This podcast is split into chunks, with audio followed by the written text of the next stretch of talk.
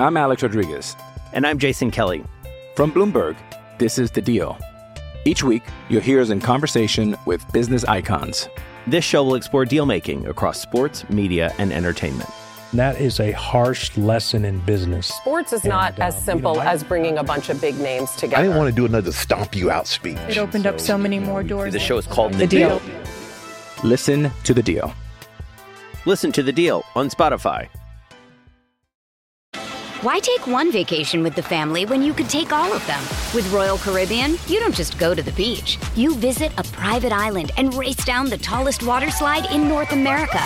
You don't just go for a road trip. You ATV and zip line through the jungle. You don't just go somewhere new. You rappel down waterfalls and discover ancient temples. Because this isn't just any vacation. This is all the vacations. Come seek the Royal Caribbean. Ships Registry Bahamas. With Lucky Land slots, you can get lucky just about anywhere. Dearly beloved, we are gathered here today to. Has anyone seen the bride and groom? Sorry, sorry, we're here. We were getting lucky in the limo and we lost track of time. No, Lucky Land Casino, with cash prizes that add up quicker than a guest registry. In that case, I pronounce you lucky. Play for free at LuckyLandSlots.com. Daily bonuses are waiting. No purchase necessary. Void where prohibited by law. 18 plus. Terms and conditions apply. See website for details. Hi, this is Dahlia Lithwick, host of Slate's legal podcast, Amicus. If you're listening to this show, you might be interested in Amicus's live show that we're hosting in Washington, D.C. on Tuesday, May the 14th. My colleague, Mark Joseph Stern, and I will be talking to some amazing guests, including Sherrilyn Ifill and a sitting state Supreme Court justice all about how originalism, a relatively recently invented way of interpreting the Constitution, has taken over the Supreme Court and radically reshaped the law. It's been doctrinal rocket fuel for the conservative legal movement and facilitated the rolling back of abortion rights, the expansion of gun rights, and the obliteration of the separation of church and state. And as another wildly consequential Supreme Court term careers to its end, the court's originalists are on a tear. But there's something you can do about it, and we hope you'll join us in DC on May 14th to explore the possible pathways out of the current situation. Go to slate.com slash amicus live for tickets. The following podcast contains explicit language.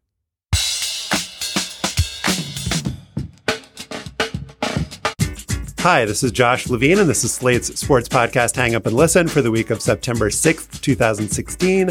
On today's show, Spencer Hall will join us to talk about what some people called the greatest opening weekend in the history of college football, and others called a reminder that sports are bad and no one should ever watch them. I think you mean some people are saying that it was the best weekend in college football. We'll also talk to former NFL long snapper and U.S. Army Green Beret Nate Boyer about his conversations with Colin Kaepernick and the relationship between pro football and the military.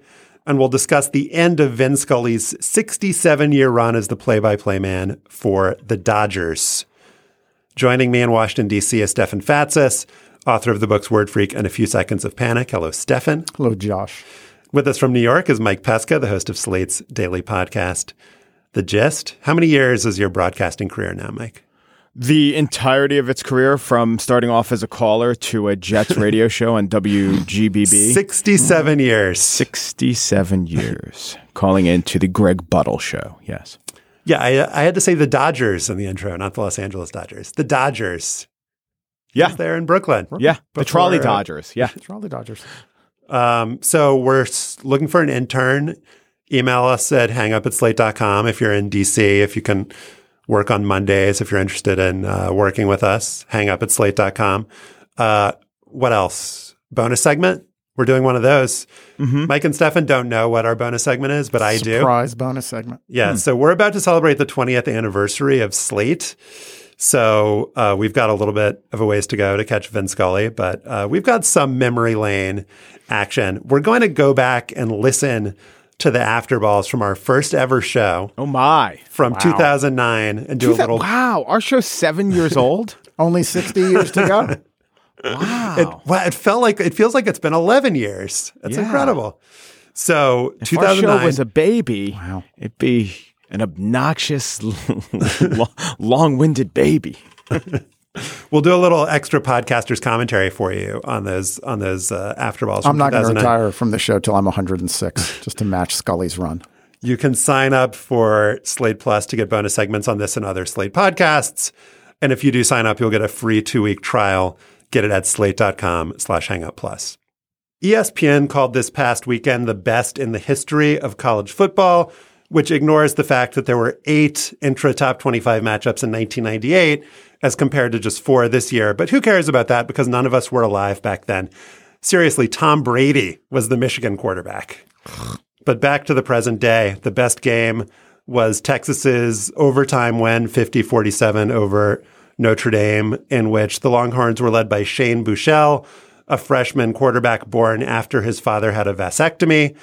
The SEC had both the best and worst week of any conference, with number one Alabama destroying USC 52 to 6, and the conference winning three games against other Power Five schools, more than any other league. But also, the SEC lost more games against other Power Five schools, four than any other league. Plus, Mississippi State lost to South Alabama. Plus, LSU lost to unranked Wisconsin while employing offensive strategies that Pop Warner dismissed as antiquated when he was coaching Jim Thorpe in 1907. Joining us now to discuss is Spencer Hall of the websites SB Nation and Everyday Should Be Saturday and the Shutdown Fullcast podcast. Hello, Spencer. Hello, sirs. How are you doing? We're doing poorly uh, due to pre- the previously stated paragraph. But uh, how do you think the SEC did overall this weekend? As just stated, you could look at the weekend in one of two very different ways. I think that it is a failure for the SEC, but it's an anticipated failure based on one, the inability to properly develop quarterbacks for a lot of these teams because this hasn't been a conference that's relied on quarterback talent or been able to develop it.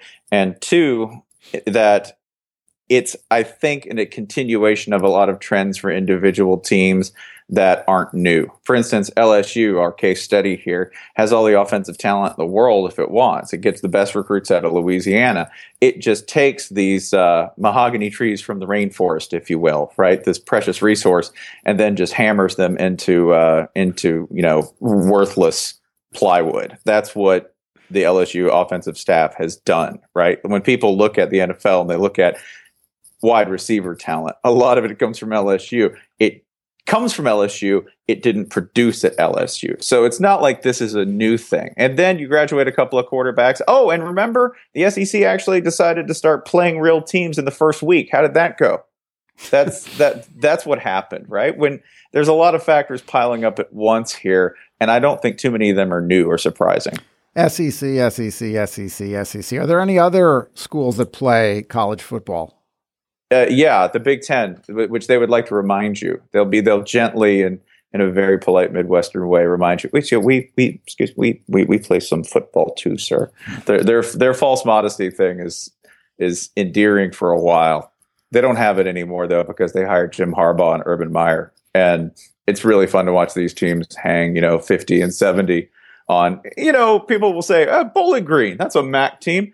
Yeah, it's a MAC team.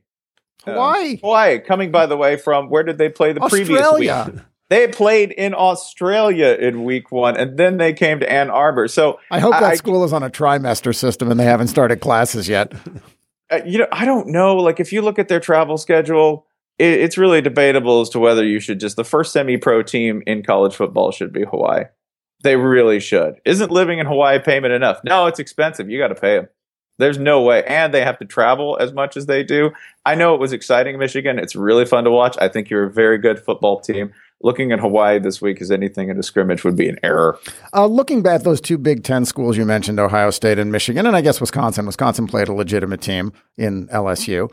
Given the current system that we have, how important are these early games? And is it really in the SEC's interest to play these difficult games or any other school's interest to play these difficult games, given that we have preseason polls for no apparent reason and that this early loss is going to weigh on somebody's chances of making the playoff?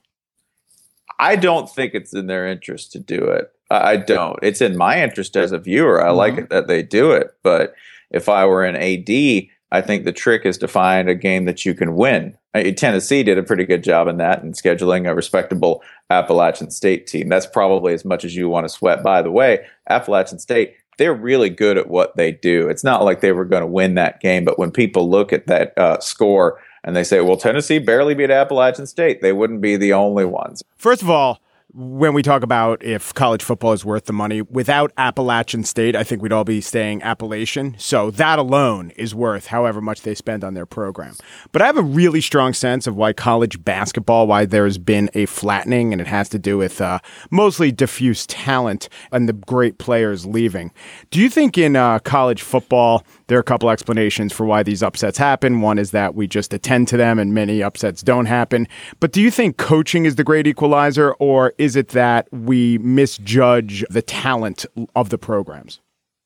I think a lot of people there, there's just a bigger data set overall, and that explains a lot of things. You have one more game than we used to have, which definitely increases your probability for this happening. You have uh, I think a deeper talent pool overall. I think you do have better coaching. I think that sort of explains w- why you get some of these upsets. But I, I think paying attention is is another thing. We have all of the access in the world now, not just to okay that happened, but no, I can watch it happen live because every single game has been bought and sold as a commodity and made available in some fashion. Right? Like you can right. stream it if it's happening. So when Arkansas lost to the Citadel and Jack Crowe got fired overnight. no one saw that. It was just this insane little footnote to a weekend of college football that people caught up on maybe on ESPN maybe but but most likely in their sports page now if Arkansas is losing to the Citadel I can go on Twitter bird dog it for everyone everyone tunes in and we can all laugh at once that that I think is those are a few of the factors that make this different now. I'll also add to that to say yes, I watched TCU against South Dakota State, and actually the final score, if it was just the old days and I'd see it in a newspaper, I'd say, oh, South Dakota State covered the spread, but that was a close game. That was within a touchdown in the fourth quarter. And so I came away with the impression, oh, that was a near upset. And just watching so many games, I, I guess if you're attuned to that, you could come away with that impression more than is the reality. Well, if you follow games on Twitter, like Spencer mentioned Tennessee and Appalachian State, basically Tennessee lost that game because everyone just made fun of them for about four hours on a Thursday night. And Spencer, I don't know if you agree, but I feel like college football fan bases are the most embarrassable groups of people on earth. And it, it, it yes and no. Like the, there's how's this? They can be embarrassed, but they have no shame. I don't know if, if that makes any sense, but that's about where we are. Well, so growing up in Louisiana, basically what we have as a people is that at least we're not as bad as Mississippi, whether it comes to literacy rates or unemployment or football. And so after this weekend, it was just good that there was one extra game and that another team in the same rough geographic area like left the final taste of sadness and embarrassment for the weekend. It's like nobody remembers the LSU Wisconsin game now. It's like ha ha ha, twenty eight to six. You, you uh, ridiculous Ole Miss people doing the Ole Miss thing. Like that's kind of what we get off on as college football fans is that at least some other fan base is more pathetic than we are. Yeah, that's why. That's one reason I don't understand what motivates pro fans at all. I, I don't like a lot of pro fandom. I think is based on this notion that we are superior to you, and I think that college football fandom can be based on a lot of different things, but it's a little more resourceful because the rivalries themselves are based on these like painful regional discrepancies and like inadequacies that you can kind of like port over. I, I, feel like people sort of play like this big game of like, you know, neighborhood Facebook board one upping. Like it's a lot like in Parks and Rec whenever they would talk about Eagleton, right? There's a lot of like Pawnee Eagleton talk. And, you know, like, oh man, they drink weird out of the water fountain over there. Like there's a lot of that in college football. I'd like to pivot to your uh, curtain raiser for the college football season on your everyday should be saturday.com website, which is titled simply Buffalo. And it is a uh, exegesis. I don't know what's the right word. You you draw the comparison between the eradication of the American bison. Did I say that right? And uh, and the state of football and, and football and, and its imminent or possible or maybe not so death. And you open with this fantastic anecdote about Green Trice, a man who was born a slave, who fathered a son named Jack Trice, who went to Iowa State Yeah, yes, yeah. and and played football and died, and they named the football stadium for for him, Jack Trice. What were you going for here, Spencer? What, I- I what- do you really believe? I mean, are you where where do you fall on the continuum of football is dead, like the buffalo? Oh, Well, I don't. You know, the, first of all, the buffalo is not dead. It's just in a really weird state. Second, I don't know if I was going for anything other than an attempt to link up a lot of things that were sort of, you know, floating before you at once. And one of those is the notion of violence. Like, I think Yeah. that's the thing that when people wonder what hold football has on America, I don't think it begins with anything else other than violence. I don't. Like I think that's that's the primary current. That's the the main attractor when it comes to football. I think when people say, "Oh, it's speed and talent," you go, "No, no, it's not." That's no, and, and you and you illustrate that with the the video in your memory of uh, this hit in the 2004 Georgia Auburn game.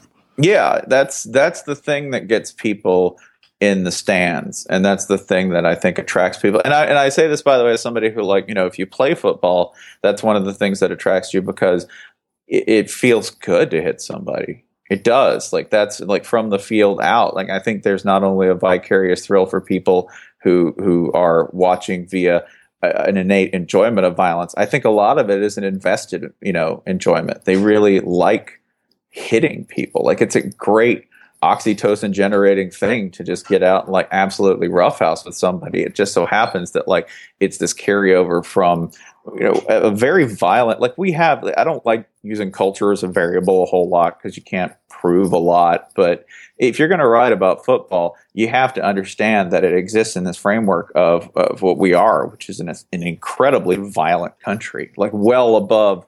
If you look at every other country in terms of living standards, and you look at their overall sort of like rates of violence, we are we overshoot everyone in, in the in the developed world in terms of overall rates of violence, especially in terms of I think our expressed level of cultural violence. And football's part of that. And I you know, I think that there's this counter move, you know, like your Malcolm Gladwell move. Hi Malcolm, your opinions suck. Um, to sort of absolutely abandon football because it is violent. And my point is always, okay, you know, you could do that, but most of your actions at one point are going to run into this central conflict in your life. And if you think I have a definitive answer for that, I don't. I, I you know, frankly, I think football is a pretty small chip in that in terms of the overall impact you have as consumer and citizen on you know America's overall obsession with violence. I, I think it's a very small thing. I think it's a very theatrical thing. I think it can be like this. I think it can be a really pompous thing to sort of stand up and say, you know, I've I no longer watch football. Oh, cool, you fixed it. That's amazing. I'm like, wow, your activism knows no bounds, sir. You you are but a Jain sweeping the sidewalk in front of you, right? To make sure you don't step on a fly. Mike, can you fix it? Uh, well, I could add a couple things. The Buffalo is not gone, but it did lose to Albany, which uh, is not a good way to start the season. And the second thing, I've been researching the difference between embarrassment and shame, and the easily embarrassed but the not easily shamed. I think it's that shame is more of a conscious feeling, a feeling of mindfulness, knowing intellectually that uh, you have done something wrong, whereas embarrassment is an instinct. And I think there's a lot about fandom that is about that reptilian part of the brain that's a reaction to instinct as opposed to consciously thinking much out. Right. The shame is that we watch football and feel guilty for watching it. It's not that we're embarrassed to watch the sport. That's I thought we were talking about the feeling at Davis Wade Stadium when a field goal clangs off the upright with six seconds to go and you lose to South Alabama. I We got a little wa- bit more high-minded there uh, Yeah. at the end than I was I was going for. I was just wondering which one, you know, which one covered being a Jets fan. Yeah, that would be Yeah, that would be um, embarrassment. Yeah, the difference, the the combination of humiliation, shame, and the German word for shaking your head when your fellow fans uh, assemble in a giant stadium sh- stairway and chant at female fans to show their breasts. Schadenkokeit. Yeah. Ooh, yeah. So, all right, let's let's wrap it up. But um, I started mentioning Texas Notre Dame. We didn't actually get to the content of the game, which feels somehow appropriate. But there was a lot of talk after that. Um, this game Sunday night, it was the only game of the night. Did monster ratings? That there was something. Mention the, the the extra point, the crazy returned extra yeah, the point. block, the kick two, the the Mhm. loose the loose deuce, as someone in my Twitter mentions, uh, christened it.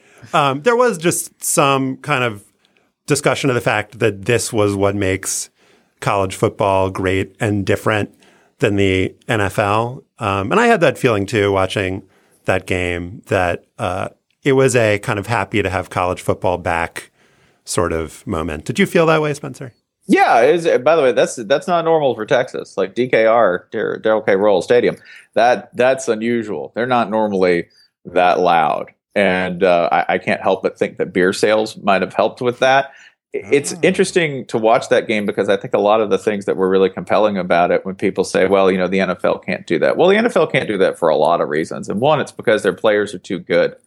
You're not going to get a lot of two point conversions off a missed extra point that gets blocked. You, you won't get that. You won't get a lot of the like blown assignments you get. You won't get, I, think, a lot of the kind of margin of error that allows for games like that. There's other things that you don't get, right? There's always trade offs. The other thing that I think makes that environment, television sells that so well. You have an environment that's full of very excited young people for the most part. Or if you watch the Florida State game last night, a really grumpy dude who looked like he was about to strangle himself. I, I don't know if you know the guy I'm talking about. He had a mustache. Fail Yeah. Earnhardt, he was. Yeah, he was called. Fa- Fail Earnhardt. Well, Fail Earnhardt got the last laugh. Be careful who you meme. Be careful, how you meme who them. you meme. That's a 'Cause good that- thing. 'cause- when you 'cause that meme, you turn- maim. exactly. When you meme, you might maim, and that could include yourself because Fail Earnhardt got the last laugh as Florida State reels off 33 unanswered to win that game. Spencer Hall is the proprietor of Everyday Should Be Saturday. He's also with the SB Nation website and he does the Shutdown Fullcast podcast. Thank you, Spencer. Thank you all. Apple Card is the perfect cashback rewards credit card. You earn up to 3% daily cash on every purchase every day. That's 3% on your favorite products at Apple, 2% on all other Apple Card with Apple Pay purchases, and 1% on anything you buy with your titanium Apple Card or virtual card number. Visit apple.co slash card calculator to see how much you can earn. Apple Card issued by Goldman Sachs Bank USA, Salt Lake City branch, subject to credit approval. Terms apply. Last week in San Diego, Colin Kaepernick did not stand for the national anthem for the fourth straight preseason game, albeit the second time anyone noticed his gesture. The previous week in San Francisco, the 49ers quarterback sat on the bench during the Star Spangled Banner apart from his teammates. Afterwards, he explained that he was protesting inequities in American society, the way that people of color are treated in this country. This time, he kneeled on the sidelines with his teammate Eric Reid beside him, also on one knee. When the anthem was over, Kaepernick hugged Nate Boyer, who won the Bronze Star while serving as a Green Beret. Boyer became a long snapper at the University of Texas after his stint in the Army and caught on with the Seattle Seahawks briefly. He's now one of the leaders of the group Merging Vets and Players, a nonprofit he started with Fox Sports' Jay Glazer. He connected with Kaepernick after writing a piece for the Army Times that included the following passage. I'm not judging you for standing up for what you believe in. It's your inalienable right. What you're doing takes a lot of courage, and I'd be lying if I said I knew what it was like to walk around in your shoes. I've never had to deal with prejudice because of the color of my skin, and for me to say I can relate to what you've gone through is as ignorant as someone who's never been in a combat zone telling me they understand what it's like to go to war. Even though my initial reaction to your protest was one of anger, I'm trying to listen to what you're saying and why you're doing it. Joining us now is Nate Boyer. Hey, Nate. How's it going? It's going very well. And uh, your piece in the Army Times kind of filled a gap for me um, because one of the things I just didn't really understand in the early days of the coverage of Colin Kaepernick was why the people who disagreed with his stance were expressing their disagreement the way they were, just so angry and not really willing to listen. And so I'm wondering how you came to the place where, you know, you didn't agree with what he did. It wasn't what you would have done, but you still respected it and wanted to speak with him about it. Well, I mean, first of all, you know, the reason those people felt that way is the same reason I felt that way initially, um, because of what a lot of people in this country fought for uh, is, you know, what that what that flag represents to them, what that anthem represents to them is very different, uh, oftentimes from what a, a, typical civilian, you know, represents to them. So it, it uh, it felt like a you know like a punch to the gut kind of from a lot of people I think because um, the fact that we have so many freedoms here and, and, and all that um, it, it's something that is, is uncommon in a lot of other places I think. Um, however the more I thought about it the more I realize, you know, what he's actually doing is expressing those freedoms by doing what he's doing. And, and whether I agree with it, disagree with it, whether it makes me angry or not, it doesn't really matter. Um, so I tried to come from a place of, um, of, of understanding and listening. And while I'm not going to be able to relate to what he's gone through, and he's not going to be able to relate to what I've gone through, um, the fact still remains that what we actually fought for um, is his very right to do that. And so uh, that's that's sort of where I was coming from at that point. And it just, uh, like you said, although I may not totally agree with the gesture, I think maybe there's a better way. There was maybe there would be a better way than sitting on the bench, uh, you know, isolated from his team. Uh, still, that is his right to do. At the same time, yes, of course it's his right, but he could be expressing opinions so odious that we would all say, yeah, it's his right. You can't arrest him or anything and probably shouldn't kick him off the team. But they're so horrific that I can't stand by him. But you met him and you heard his complaints. So what are your thoughts about his complaints uh, a little bit separate from how he chose to express the complaints? Honestly, I wouldn't have stood by him if he didn't uh, sort of agree to come off the bench and take a knee alongside his teammates, which he, which he did, which I thought was a, a big step and it uh, is a definitely a much different uh, image. You know, uh, taking a knee is, is more of a sign of uh, seen as a sign of reverence. People take a knee to pray. Um, people, even military, you know, we take a knee when we're on a, a patrol and we go into a security halt. Everyone takes a knee, um, and and he was doing it right with his teammates, alongside his teammates which I thought was much more sensitive to people that may take offense to him not standing for the anthem. Um, and so that's why I decided to stand alongside him. But I did agree to meet with him when he reached out to me. Um, you know, after he read the letter, he was moved by it. And he's a, a huge supporter of the military, and he didn't want to to, to offend those people. You know, he didn't want to offend people like me that fought for this country. And uh, he reached out and said, "Man, I'd love you to come down to San Diego and just meet with me and discuss some things." And um, and so I agreed to because that was a big, uh, that was very mature of him, I thought. Um, and so I went down there and we met in the, the lobby of the Westin in downtown San Diego, and uh, we actually sat right next to the big windows, kind of facing out to the street. So there was there was people walking by, you know, looking at us, and a couple people I think were putting it together what was going on there.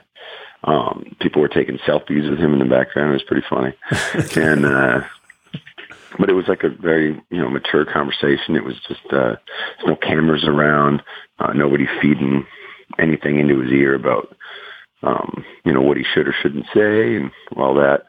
Um, and we talked about you know the first thing out of his mouth was he thanked me for my service, and uh, he also talked about you know how he thought that veterans didn't get get taken care of the way that that they probably should uh, in this country, and that there's that we could do better in that way too. And I said I agree.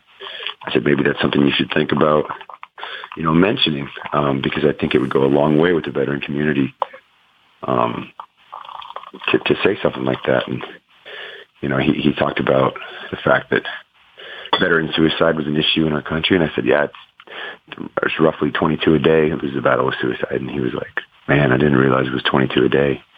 I was like, "Yeah, I mean, we got a lot of problems in this country. Um, things we could we could do better at."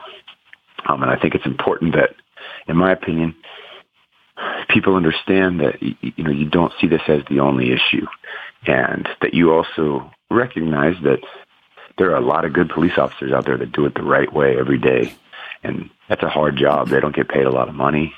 Um, you know, it, it's they're not they're not liked very much right now um, in our country as a whole, and it's just it's difficult. But somebody has to do that. We still need our our, our, our peace officers, you know. So we just yeah continue conversations. We talked directly about it being Military Appreciation Night in San Diego in a very military town. What were other ways that he could express what he felt like was important to express? Um, and so, you know, he sort of came to the conclusion that he would he would do the knee, and he asked me if I would do it alongside of him. Uh, and I said, no, I, I, I can't take a knee. I got to stand with my hand on my heart and sing the words because that's that's what I do. I took an oath, and uh, so I told him I would stand alongside him though if he was willing to do that. So it was it was pretty cool. It was a um, I think it's got sort of a snapshot of America, sort of where we're at right now in a lot of ways. Um, at least with us willing to to listen to each other, even though you know we don't necessarily agree or see see eye to eye on everything. Um, yeah.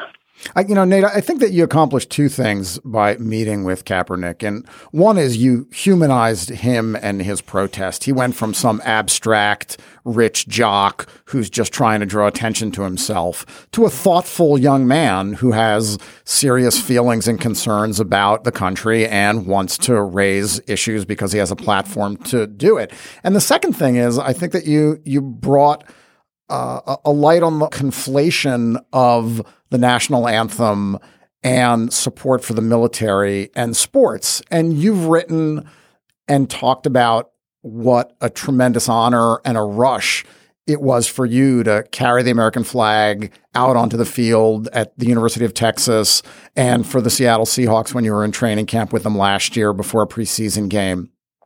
And yet there is that question of how do we properly honor the military in our country and how do we properly honor service and the flag and the history of the country and whether sports is the right way to do that. You you seem to think it is.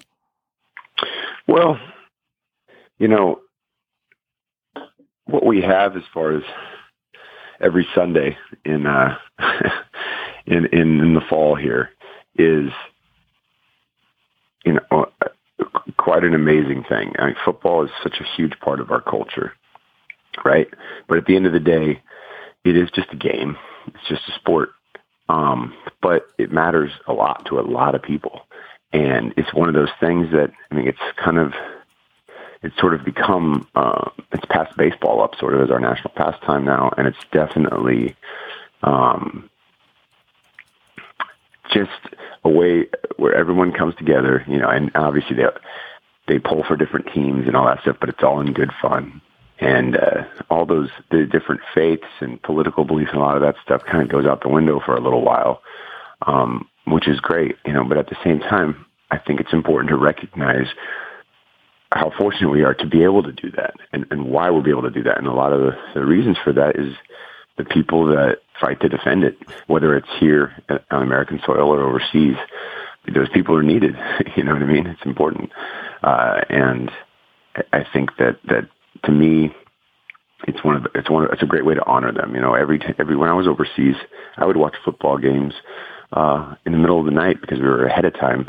Um, if I didn't have a mission, you know, and it meant a, it meant a lot to me. It was like my escape, you know, and that the same for a lot of other soldiers as well and Marines and and, and, and airmen and, and uh, sailors, and we loved uh, you know we loved those gatherings in that time. And um, while it, it shouldn't be, you know, football shouldn't be become this political thing necessarily. Um, that that short time before the game where they they honor uh, our nation's colors, um, it you know it was special to me anyway. What are your thoughts on the uh, revelation? Last year, it was revealed that the Department of Defense paid the NFL more than five million over four years for ceremonies beforehand, stand up and honor the troops, which would be fine if they were uh, motivated by patriotism, but they were paid for. Is the issue? Right. Yeah. No, I I I, I didn't think that was. Uh, I didn't think that was the best thing to do, and, and I think they've since fixed it, uh, which is good. But uh, yeah, no, I mean that you know that didn't that did make me excited. Um, but I don't know. I, I know I know most people um, that I've met anyway that work uh, work with the NFL and play in the NFL, and just just like most police officers and uh, most people of color and all that. Most people in our country are good people trying to do things the right way, and um, you know, unfortunately, when when bad things happen, um, that seems to just get focused on. Uh, you know, our, our, we have a big problem with our media um, and spinning things, and, and I've been, I've witnessed so much of that because I'm trying to be as balanced and in the middle and listen to both sides as I can, and just not take any sort of you know political stance. And every different newspaper has been written in, or or or, uh, or um, television, you know, news show I've been on or all that. It's just spin, spin, spin just to suit their needs, whether they're attacking me or, you know, praising me for being this, whatever they think I am.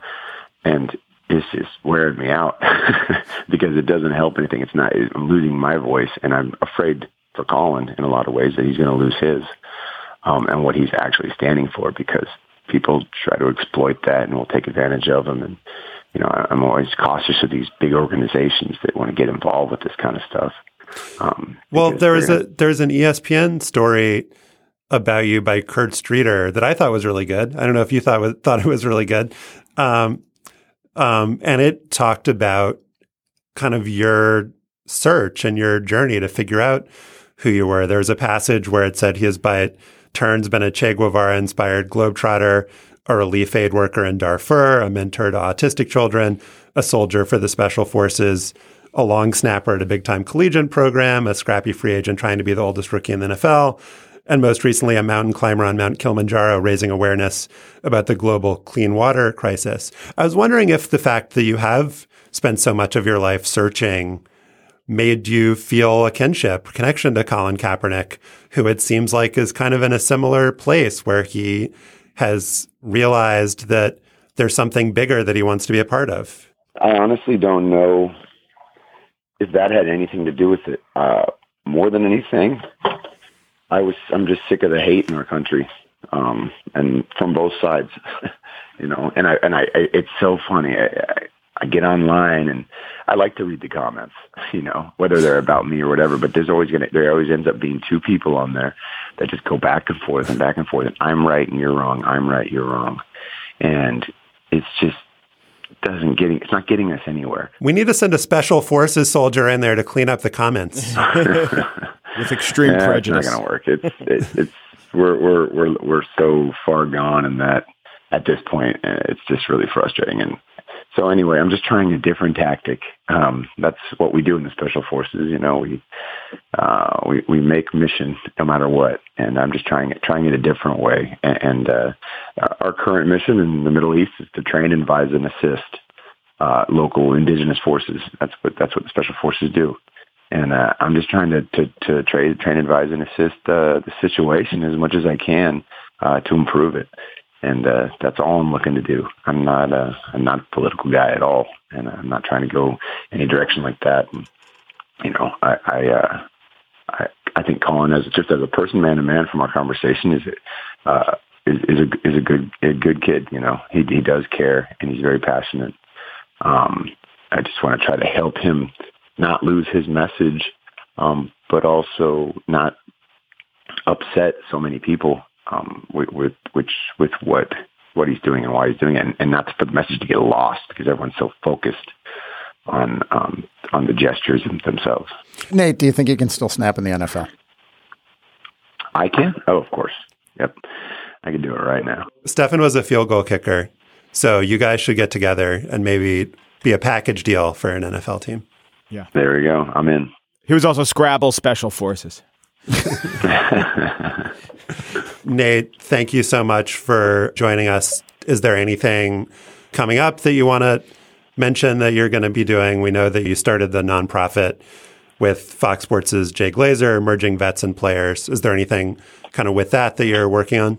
Yeah, yeah. Um, you know what we're doing uh, mainly right now is the, the homeless veterans in Los Angeles. Is a, there's a huge population of that, and a bunch of these guys are young guys too from Iraq and Afghanistan era. You know, right now, every Thursday we're having them come down to, to Jay's uh, to Jay's gym and we train them, train alongside them. Uh, we bring in, um, you know, we merge them with uh, players, and some of these guys are ex, you know, UFC fighters, NFL players, hockey players, baseball players.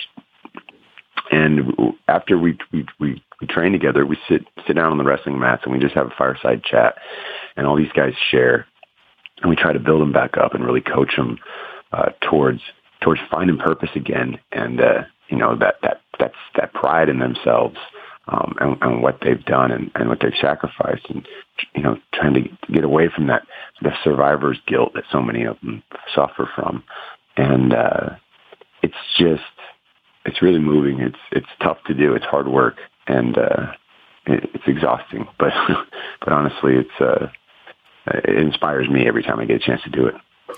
All right, Nate. Thank you so much, and good luck with everything. Appreciate it. Appreciate you. Thanks. I'm Alex Rodriguez. And I'm Jason Kelly. From Bloomberg, this is The Deal. Each week, you'll hear us in conversation with business icons. This show will explore deal making across sports, media, and entertainment. That is a harsh lesson in business. Sports is not And, as um, simple you know, I- as bringing a bunch of big names together. I didn't want to do another stomp you out speech. It opened up so many more doors. The show is called The Deal. Listen to the deal. Listen to the deal on Spotify. On October 2nd in San Francisco, Vin Scully will call the final regular season game of his 67 year career as the Dodgers play by play man, first in Brooklyn and since 1958 in Los Angeles. In many ways, Scully feels like the last connection to baseball's past. Sports Illustrated's Tom Verducci did a profile on him earlier this year in which he pointed out that when Scully began his Dodgers broadcasting career, the manager of the team was Burt Shotton, who was born in 1884. Scully now works for the network Sportsnet LA, which a lot of people, even in Los Angeles, can't watch because of a cable carrier dispute. But in this last season of his very long career, his best material now percolates online. It percolates onto uh, Twitter. And we're able to hear some of his trademark commentary. So to start off, start us off, I wanted to play this disquisition on the human beard from April 30th. Let's listen to that. I'm not going to do it now because there's two out and the base is empty, but sometime during the game, if you've been like the way I have been looking at players with these big beards, I decided I'm going to do a little research on beards. So during the game, yeah, there's plenty of them around. We'll tell you a couple of stories as we go through it. Two down, second inning, no score. And first pitch, fastball for a strike. First of all, they say way back to the dawn of humanity, beards evolved, number one, because ladies like them. And number two, it was the idea of frightening off adversaries and wild animals. There's the one strike pitch swung on and missed strike two. In fact, it was so serious, if you look it up, there's a divine mandate for beards in Leviticus and Deuteronomy. And the Hasidic members of the audience, like, look it up. I'm living it, Vince. It sort of feels like adaptation when uh, Charlie Kaufman's like, let's start with the beginning of time. I feel like uh, we should just have Vin Scully kind of warbling in the background as we do this segment. S- Stefan, we did a like elegaic segment on Vin Scully in 2010. it's been a long elegy. Is there anything, I mean, there's no reason not to celebrate him again, but is there anything now that we can say about him that we that we couldn't say about him then? Well, I think you could have said when he was 81 that he had endured pretty long, and now that he's 87, he's endured even 88. longer. Don't 88. shortchange the man. 88. 89 in November. 89 in November. Um, but the remarkable thing is that how many professionals get to have the, the universal respect and are allowed to go out the way they want to go out when they recognize that I can still physically talk. I mean, obviously his voice is compromised. It has changed um, as an 88 year old man's voice will. Um, and yet the fluidity, the trademark, then you hear it even in that little beard disquisition. The greatest thing about Vin Scully is the way those stories flow, pause for the unessential two nothing pitch and then resume again. And you understand that as he describes in that Verducci piece, that what's really important is having this conversation with the public and not so much what the count is or what the last batter did. Mike, maybe for a spiel one time you should try to experiment with just in the middle of being like 2-0, that's a strike, and then just keep going. Yeah, just see what happens. It just makes the the stories better. Makes them flow here's one of the greatnesses of Scully. When I think about great announcers, I tend to compartmentalize them. All right, who's the announcer you want for an extremely exciting play or game? I don't know, Kevin Harlan going crazy, or obviously uh, Al Michaels' uh, Miracle on Ice. Who's the announcer you want for a blowout to just uh, accompany you? Well, I take mm-hmm. the Mets announcing crew on SNY. Who's the announcer you want to explain something very complicated? I think Collinsworth does it well. Who's the announcer that you want? You know, and we have all these different categories. But Scully's the f- best or second best at all those things, also, right? He is the best in uh, a, a no hitter, perfect game situation uh, where he's just bringing you inside the action without stepping on it. So when the game itself is compelling, he he doesn't get out of the way. He complements it seamlessly, so you don't at all notice him, but you it's all heightened. When the game is not that exciting, maybe he'll tell you about beards and just the sentence construction. Construction. See, I can't even do construction. He would never do that. That would be his worst mistake of a year. Um, he's fantastic. I don't understand how he has what the uh, rappers in the hip hop game call flow. He has such flow. Let's listen to, shall we, one of those great moments, the Sandy Koufax perfect game in 1965. You can't blame a man for pushing just a little bit now. Sandy backs off, mops his forehead, runs his left index finger along his forehead, dries it off on his left pants leg. All the while, Kuenn just waiting. Now Sandy looks in into his windup, and the 2-1 pitch to Kuenn. Swung on and missed. Strike two.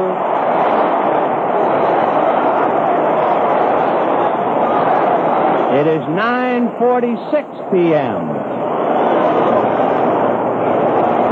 Two and two to Harvey Kuenn. One strike away. Sandy into his windup. Here's the pitch. Swung on and missed. A perfect game.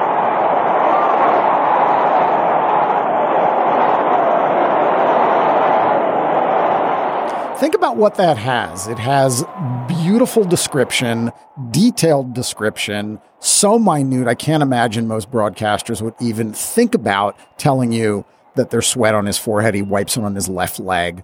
Um, it builds to a, a, a setting, the time, and then it is a muted response, excited but not over the top when the achievement occurs. So there was a passage in the Verducci story in Sports Illustrated that we've already cited a couple times. Someone once asked Laurence Olivier what makes a great actor. Olivier responded, the humility to prepare and the confidence to pull it off. When Scully heard the quote, he embraced it as a most apt description of his own work. And there is something about the way that he calls a game that is reminiscent of podcasting, I think, or the way that we try to go about doing things where, you know, when the GabFest first started at Slate, the idea was let's just put a microphone wh- and listen to how people talk. Uh, you know, when they think that the microphone isn't on, just like this is what journalists really talk about. It's not like what they write in their official stories. And it's something that I've thought about a lot. It's that you want to uh, have a relationship with listeners where they feel like they know you, you're having a smart conversation, but not one that feels like it's on top of a mountaintop and telling people, you know, what to think or anything like that. It's more conversational. And I hadn't thought about Scully as being the first podcaster, but then when I read that quote, there was uh, something. I think there's something there. If you want to uh, get some good information on Scully, Sports Illustrated Vault, uh, if you have access to that, has some great articles over the years. A recent episode of the uh, baseball podcast, Effectively Wild, kind of summarized a bunch of Sports Illustrated articles on Scully, and that was a good romp. But Bryan Curtis also did a really good rundown where he interviewed a lot of contemporary announcers like Marv Albert and Charlie Steiner uh, about the greatness of Scully and had a lot of quotes on there. I think the Beard quote was also on there, and that was a uh, Ringer podcast. That was great to listen to. And I don't know, stop me if I've uh, said this on the show, but one of the great things about Scully was a market dictated accident, which is that he's not a homer. And I have a theory that you could be good or maybe pretty good as a homer, but you can never be a great announcer as a homer. And like I said, the Mets announcing crew, they certainly, Keith Hernandez certainly roots for the Mets, but he doesn't forefront it like uh, Hawk Harrelson does on the White Sox uh, broadcasts. He's a polarizing guy, Harrelson. Some guys do like him, even though he's the ultimate homer. But I just think it marks you as minor league. But the reason that Scully isn't a homer is that he started in New York City when there were three baseball teams and everyone listened to baseball on radio. And the idea was two thirds of your audience were not going to be fans of your team. So the market dictated that it would be poor strategy to be a homer. So he had this objective tone that made his career. There was a debate. What should our tone be? And because of that reality, he decided decided to have a little bit of distance. And without that, he'd certainly have all the skills and attributes we talk about. I don't know. I tend to think it's impossible for him to have been Vin Scully while outwardly rooting for the Dodgers. There's something uh, unbecoming about that, in my opinion, but it's a fascinating, I guess, accident of history that made him and defined the ideal of broad sports broadcasting.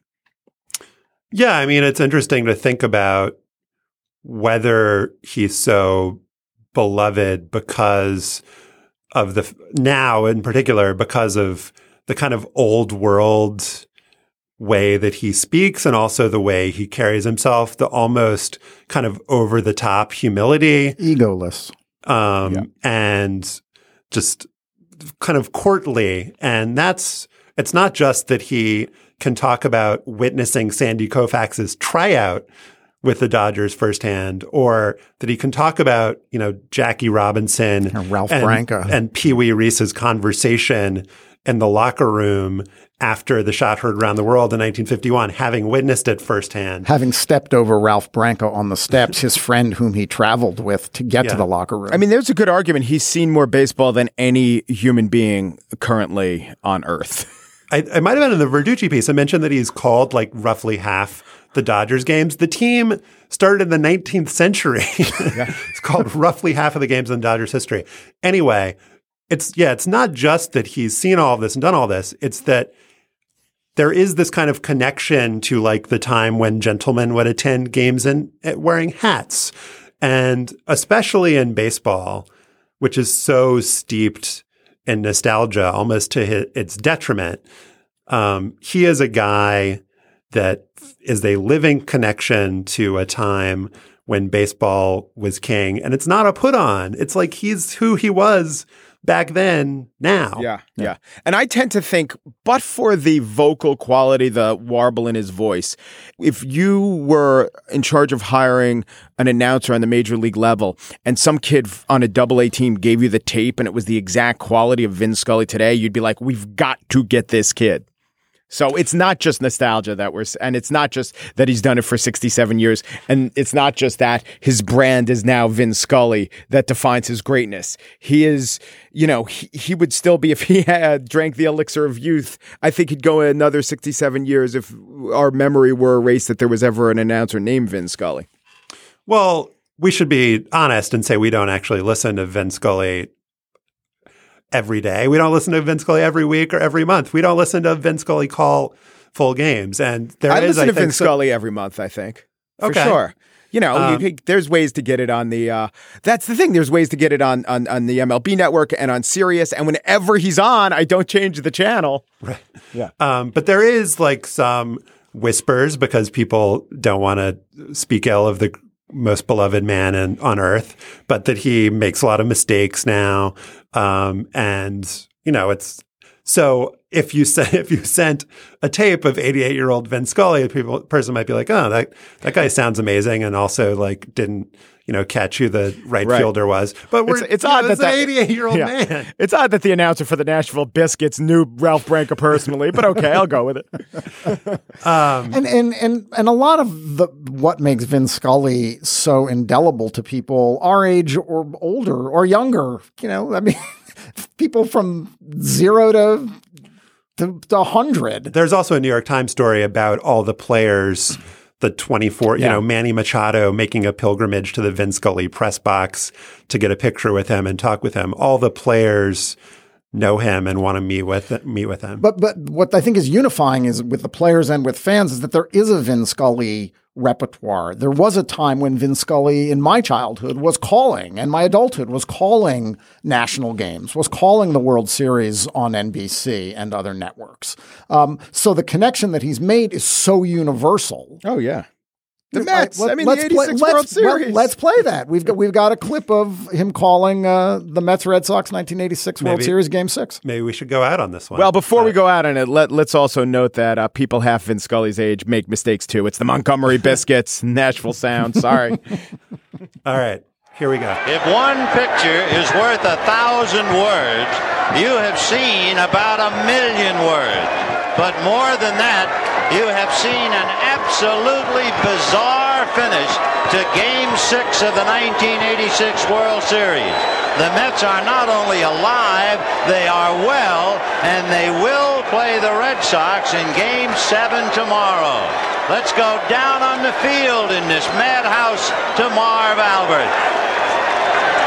And it is a madhouse. The Mets were one strike Sorry, Marv. You'll get you'll get a segment, uh, you know, one of these days. We love Marv.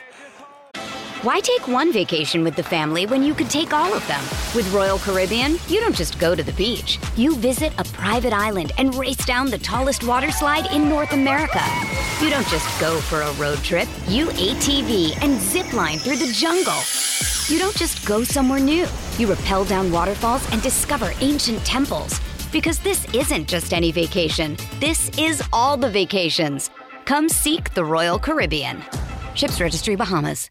All right, now it is time for after balls, and there was a woman who uh, was the number one fan of the Brooklyn Dodgers, Hilda Chester, with the cowbell. There's a piece by uh, Rob Edelman. I'm going to talk about this a little bit in my after ball, so I don't want to go on too long here. But um, Scully talked about her in this video that was uh, on the uh, Sports Illustrated website to accompany the Verducci piece. Maybe we'll play a little clip of uh, Scully talking about Hilda Chester. Um, there was a very colorful lady, Hilda Chester, her name was. And Hilda started out very famous in center field, and she carried a big cowbell. And whatever the Dodgers did, she'd ring the cowbell, and you were aware of her presence, very much so. And my first year, I'm there, and it's a quiet Saturday afternoon with a few thousand people. And I'm sitting next to Red Barber, and all of a sudden, this booming voice came out loud and clear, and it was Hilda. And she hollered, Vin Scully, I love you. And the crowd laughed, and I kind of lowered my head. I was embarrassed. And with my head down, she said, Look at me when I'm talking to you. And the crowd went bananas. That is Vin Scully on Hilda Chester. Mike, what is your Hilda Chester? So I was reading a, an AP story, which, uh, as baseball comes down the stretch, uh, headlined Kershaw Ortiz stars to watch down the stretch. Thanks. I would have. In fact, without the AP, I would have noticed those two guys. But the story starts with the following words The last time the Chicago Cubs won 100 games, Franklin Roosevelt was president. The U.S. had 48 states, and night baseball was just arriving in the major leagues. Well, about that U.S. having 48 states. The U.S. had 48 states longer than any number of states in its history. 48 states was uh, the longest period of uh, state numbering in U.S. history. But why, when you're talking about the Cubs, do you go back to the Franklin Roosevelt era when you could go back to the Taft era? Sure, 100 wins, Cubs are on a pace for 105, but it doesn't matter if they don't win the World Series. And that was done in 1908. And 1908 was a fascinating year for a lot of things, including flags, because the 46 star flag first started flying on the 4th of July in 1908, and it lasted four years. The 46 star flag, there was it was very uh, it's very rare to find the 47 star flag but the 46 star flag was instituted as the Cubs were rounding the corner on their way to their last World Series victory when Orville Overall was on the mound in 1908. Yes, Orville Overall, the great Cubs pitcher, the last man to be on the mound for a World Series clinching game. What else was going on in 1908. I tried to look up what was going on in the uh, world of business. What were the top companies in the Fortune 500? There was no Fortune 500. There was no Fortune magazine that was not started until 1929. If it were, it wouldn't be the Model T because the Model T was made in volume in 1916. In 1908, General Motors was founded in the year the Cubs won the World Series. Horses were more prevalent than cars on the streets in 1908. Uh, the University of Michigan Wolverines played its first game as a basketball team in 1908. They played, I think, six games. Oh, football. The world of football in 1908 was rocked by scandal when in 1906, the Massillon Tigers defeated the Canton Bulldogs in the Ohio League, but there were rampant, though unproved, rumors of betting. Though Massillon won in 1907 and the Akron Indians won in 1908, there was no championship game. Such was the cloud over professional football. But the most amazing thing I found were I just started, once I was on flags, I started looking up countries. Guess how many countries there were in the world in 1908? There are over 200 now. How many countries would you say existed in 1908, Josh and Stefan? 92. 137. Yeah, 65. There were 65 countries in 1908. And among those countries, quite fascinating, uh, Newfoundland was its own country in 1908. So that, start, that actually started in 1907. And there were some countries that no longer exist that we all know. And there were some countries that I'd not heard of, such as Ha'il, the Emirate of Ha'il, which is uh, parts of now Saudi Arabia, Iraq, and Jordan. There is the country of Najd, the Emirate of Najd, in a similar area of the world, the Wadai Empire, which is uh, today part of Central African Republic and Chad. And I came across, because I was fascinated by the flag, the Kingdom of Tavolara. You ever hear of the Kingdom of Tavolara, guys? No. No. The Kingdom of Tavolara claimed independence in the 19th and 20th centuries off Tavolara Island and the northeast coast of Sardinia. Many claim it was an imaginary state and had a population of 57. Well, Chicago only had a population of about 200,000 in 1908, the relevant year for historical comparisons of Cubs doing things notable and interesting. Thank you, Mike. Mm-hmm. I got fixated on Orville Overall, Over- and I Orville recommend, Overall, yeah. I recommend his SABR biography. His nickname, the Big Groundhog. He's born on Groundhog Day. Stefan, what is your Hilda Chester? Well, the Buffalo News last week published a 7,500 word story about Bjorn Nittmo, the first Swedish born player in the NFL. Nittmo came to Alabama from Sweden as a high school foreign exchange student. He went to Appalachian State, and in 1989, he kicked in six games for the New York Giants. He enjoyed a couple of seconds of fame when David Letterman thought his name was funny and booked him on the show. Guest number four, Bjorn Nittmo.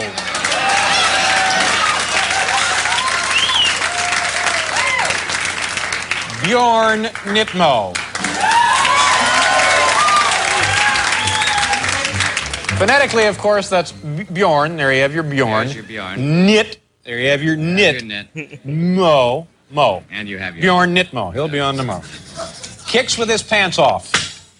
Uh, coming up after this commercial, Phoebe Cates will be joining us, boys and girls. Come on back. I like that part too, Mike. Uh, Nittmo wore a blonde mullet and a hideous sweater when he went on the show the next day. Dave asked him about his life. Nittmo kicked a few balls into a net. A few weeks later, Nittmo came back to deliver what would be Dave's catchphrase of 1990. Tom, nice to see you. Happy New Year. Ladies and gentlemen, I think this is probably our winner. Once again, the catchphrase for 1990. Go ahead, son. Who do you think you are?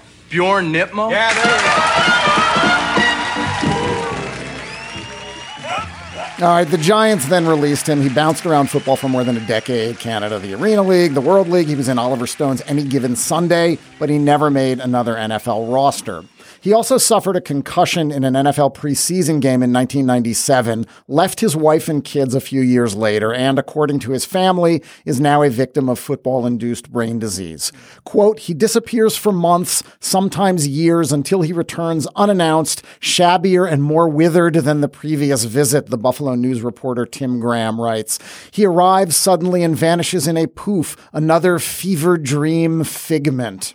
Quote, I think we all realized where this is headed, his ex wife says forebodingly, adding this If it's true what they say about CTE, he might not have a lot of good years left. But while Graham's breathless maudlin story offers claims by Nittmo's ex wife of erratic behavior, headaches, forgetfulness, and signs of personal troubles, a bankruptcy filing, a possible name change, what's missing is any actual evidence that Bjorn Nittmo is sick. Graham never actually sees Nittmo or talks to him about his mental health. He doesn't talk to anyone who has had contact with Nittmo recently other than his ex wife and kids. The only documentation in the story is a picture of Nittmo in April when his family says he showed up at their Texas home looking, quote, like a vagrant with a scraggly and overgrown beard and baggy clothes and a ratty cap. The photo shows a bearded middle aged guy in clean cargo pants, glasses tucked in the collar of his gray crew neck shirt, napping on a couch. The 1997 concussion is blamed directly for Nittmo's reported mental decline. His ex wife says it was at least his third. Kicking off for Tampa Bay, Nittmo took a knee to the head during a tackle and was on his back for 40 seconds. He couldn't remember the play, and as Graham relates, every few minutes asked the team's other place kicker, Michael Husted, what had happened. Husted thought no football hit could wreck someone's brain so badly. The story makes a huge deal out of this, except that short term memory loss, especially of the precipitating event, is a common after after effect of a concussion. There's much more that's journalistically bad or weird about this story. It doesn't quote a single doctor or concussion expert, but it does quote Nittmo's ex-agent Ralph Cindrich, who says, quote, there were no concerns with Bjorn, unlike with Mitch Frerotte, who took steroids and crap and was a whack job that died young. Oh my God, that was gratuitous. Mitch Frerotte, whatever he was like, reportedly died of a congenital heart ailment. There's a multi paragraph aside about how former Letterman writers don't remember the totally forgettable 27 year old Nittmo bits, and every anecdote has dark implications. Quote Bjorn showed up from two states away to slip a Mother's Day card under the windshield wiper of Mary Lois's blue Honda minivan. They've been divorced nearly 11 years, yet he continues to deliver cards for their anniversary, her birthday, Valentine's Valentine's Day. But to suggest Bjorn Nittmo operates like clockwork would be folly. He didn't realize Mother's Day was over a week away. Or maybe he had somewhere to be the next week. There's also a sidebar in which the reporter reveals that he did talk to Nittmo in February for a feature about former Bills kicker Scott Norwood, against whom Nittmo competed in training camp in 1991 after Norwood's famous missed Super Bowl kick. Nittmo's ex wife gave the reporter his cell phone number, but said not to expect a response. Nittmo called him right back. He told Graham he was living in Arizona and had a job. They talked about Norwood for 14 minutes, but when the reporter called Nittmo again to discuss, quote, his life, the setbacks he has coped with, the decisions he has made, and what he thinks his future holds, end quote, Nittmo, perhaps unsurprisingly, didn't return the calls. We are left with, Graham writes, no explanations. No, we're left with a reporter whose subject refused to cooperate on a story, and a reporter who didn't do enough reporting to prove his thesis about the subject's health, and a newspaper that published 7,500 words of conjecture and hearsay that do a disservice to Nittmo, his family, and the serious issue of football brain injury and the way it's covered. You know who did manage to track down Nittmo? The makers of a short film funded by a U.S. government program that promotes foreign exchange study. It was made a year ago. You can watch it online. In it, Nittmo looks kempt, talks about his career, and urges Swedish students to come to America. That doesn't prove that Bjorn Nittmo is mentally healthy any more than the Buffalo News story proves that he is mentally ill. Nittmo very well might be brain damaged from football, the kicker with CTE, and as the lead of the story says, quote, almost certainly running from himself. Or he might not. Josh, what's your Hilda Chester? So I was reading an article about Hilda Chester, coincidentally, by Rob Edelman. It was in the fall 2015 baseball research journal. It starts off saying the New York Yankees have their bleacher creatures. The crosstown Mets had Karl Signman of Shea Ehrhardt, while megaphone Lolly Hopkins was the super fan of the Boston Red Sox and Braves. Then goes on to mention super fans of other teams, John the Drummer Adams, Patsy the Human Earache O'Toole, and Wild Bill Hagy. Um, but the one I wanted to talk about was Ronnie Woo Woo Wickers, who's the Chicago Cubs super fan. We've got like a Chica- Chicago Cubs thing going on here. I'm looking at Woo Woo Wickers' Wikipedia page right now, and he does have a very lengthy Wikipedia page here. Longtime Chicago Cubs fan and local celebrity in the Chicago area. And he is known for his cheer. Do you want to do that again, Mike? Woo woo! Did you know about Woo Woo Wickers? Sure. Everybody knows about Woo Woo Wickers. All right, I'm going to play a clip from YouTube of Ronnie Woo Woo. Here we go. Cubs win! Oh, Cubs! Oh, Cubs! Oh, Cubs win! Oh, Cubs win! Oh, Cubs! Oh, Cubs! Oh, Cubs! All right, here's another clip of Ronnie Woo Woo Wickers from 2008. Cubs! Woo! Cubs! Woo! Cubs! Woo! Cubs! Woo! Obama! Woo! 08! Woo! Cubs! Woo! 08! I don't know how Ronnie Woo Woo keeps up with the news like that. He's amazing. So he is actually a pretty amazing guy and has an amazing story. Um, he was abused by his mother, raised by his grandmother, and he's been going to Cubs games since the 1940s. So take a seat, Vin Scully. Ronnie Woo Woo is more of a connection to baseball's past than you are, good sir. Um, he's known to everyone, as I said, at Wrigley Field. There was a documentary about him in which he touted, uh, you know, said that Swedes should come and be exchange students in America. It's an amazing coincidence. No, it was called it was called Woo Life. Uh, you can find a trailer for it on YouTube. And so I was curious though. We all think that Woo Woo Wickers is a great guy. He's a Mm. very colorful guy. Mike, Sure. you've you've heard positive things about Ronnie Woo Woo. Yeah. You love Ronnie Woo Woo. Beloved, beloved Cubs fan, Ronnie Woo Woo Wicker. Cubbies fan. Mm, yes. So we had Justin Peters on a little while uh, back during the Olympics, and we talked to him about being a beer vendor in Wrigley Field. I believe he's been doing it for 67 years. It's incredible. He still hasn't gotten up to, to selling the best kind of beer, but he'll get there eventually. So I asked Justin, just do you know Ronnie Woo Woo? What's what are your feelings about him? How to how to you know somebody who goes to Wrigley Field extremely often and is in a, uh sales capacity. How do you feel about Ronnie Woo Woo? And so this is what Justin writes. He says, as team mascots go, he beats the hell out of Clark the Cub. Personally, I really appreciate Ronnie Woo Woo, even though he really doesn't do his Cubs woo thing i- anymore, even though he mostly just wanders around the park and the surrounding streets wearing a full Cubs uniform with Woo Woo on the back, trying to get people to take pictures with him. Recently, I seem to recall he's also been wearing a large boxing glove for some reason, though I could be making this up. But I like Ronnie Woo Woo because he's a living link to Cubs history, back to the time when the team sucked and nobody cared about them, and daily attendance at Wrigley was sparse enough that a weird shouting man in a costume could become known as a superfan because his loud howls echoed through the empty stadium. Ronnie Woo Woo is a huge weirdo, and he's a relic of a time when the Cubs weren't slick and cuddly. And I'm glad he's still around, even as I'm surprised that the Ricketts family, the owners, haven't found a way to get rid of him yet. That said, a lot of people think that Ronnie Woo Woo is the world's most annoying man and a huge nuisance. These people have a strong case. But Justin Peters loves Ronnie Woo Woo. For the same reason he claimed to love A Rod. He's a weirdo. He likes weirdos.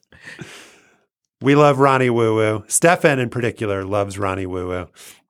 Ronnie Woo Woo is a, a longtime uh, homeless man, as uh, Justin also alluded to in his uh, email to me. And he has found his niche in uh, Chicago and, uh, you know, did not have a stable job for a time in the 80s. He was able to attend uh, Wrigley Field thanks to tickets that people gave to him. People at Wrigley Field liked to have him around. Uh, he was not there in 1908. So this will be Ronnie Woo Woo's first World Series championship when the Cubs inevitably win in 2016, as we know that uh, they will. And hopefully he'll be wooing as they do. Pitching woo. We love your feedback on what we talked about today. You can email us at hangup at slate.com. We'll gather links to the stories we discussed at slate.com slash hangup. Subscribe to Hang Up and listen on iTunes. You can find us by going to itunes.com slash slate podcasts. When you're there, leave us a comment and a rating. Become a fan of Hang Up and Listen on Facebook at facebook.com slash hang up and listen. Our producer is Mickey Capper. The executive producer of Slate's podcast is Steve Lickteig. And Andy Bowers is the chief content officer of Panoply. Hang Up and Listen is part of the Panoply Network. Check out our entire roster of podcasts at itunes.com slash panoply. Remember Zelmo Beatty, and thanks for listening. That's a strike, two and one. Again, something went wrong. The driver had navigated through the fans, hit the gas, and the ambulance ran over a speed bump. And would you believe the radiator fell out of the ambulance? I mean, can you imagine the Beatles stranded in Dodger Stadium? Here's the 2 1 pitch to Yasmani Grandal. Fastball, foul back. Well, that got that armored car to rescue them. The kids had figured out what was going on, and the armored car was surrounded by fans, unable to move in any direction. But suddenly, the Beatles caught a break.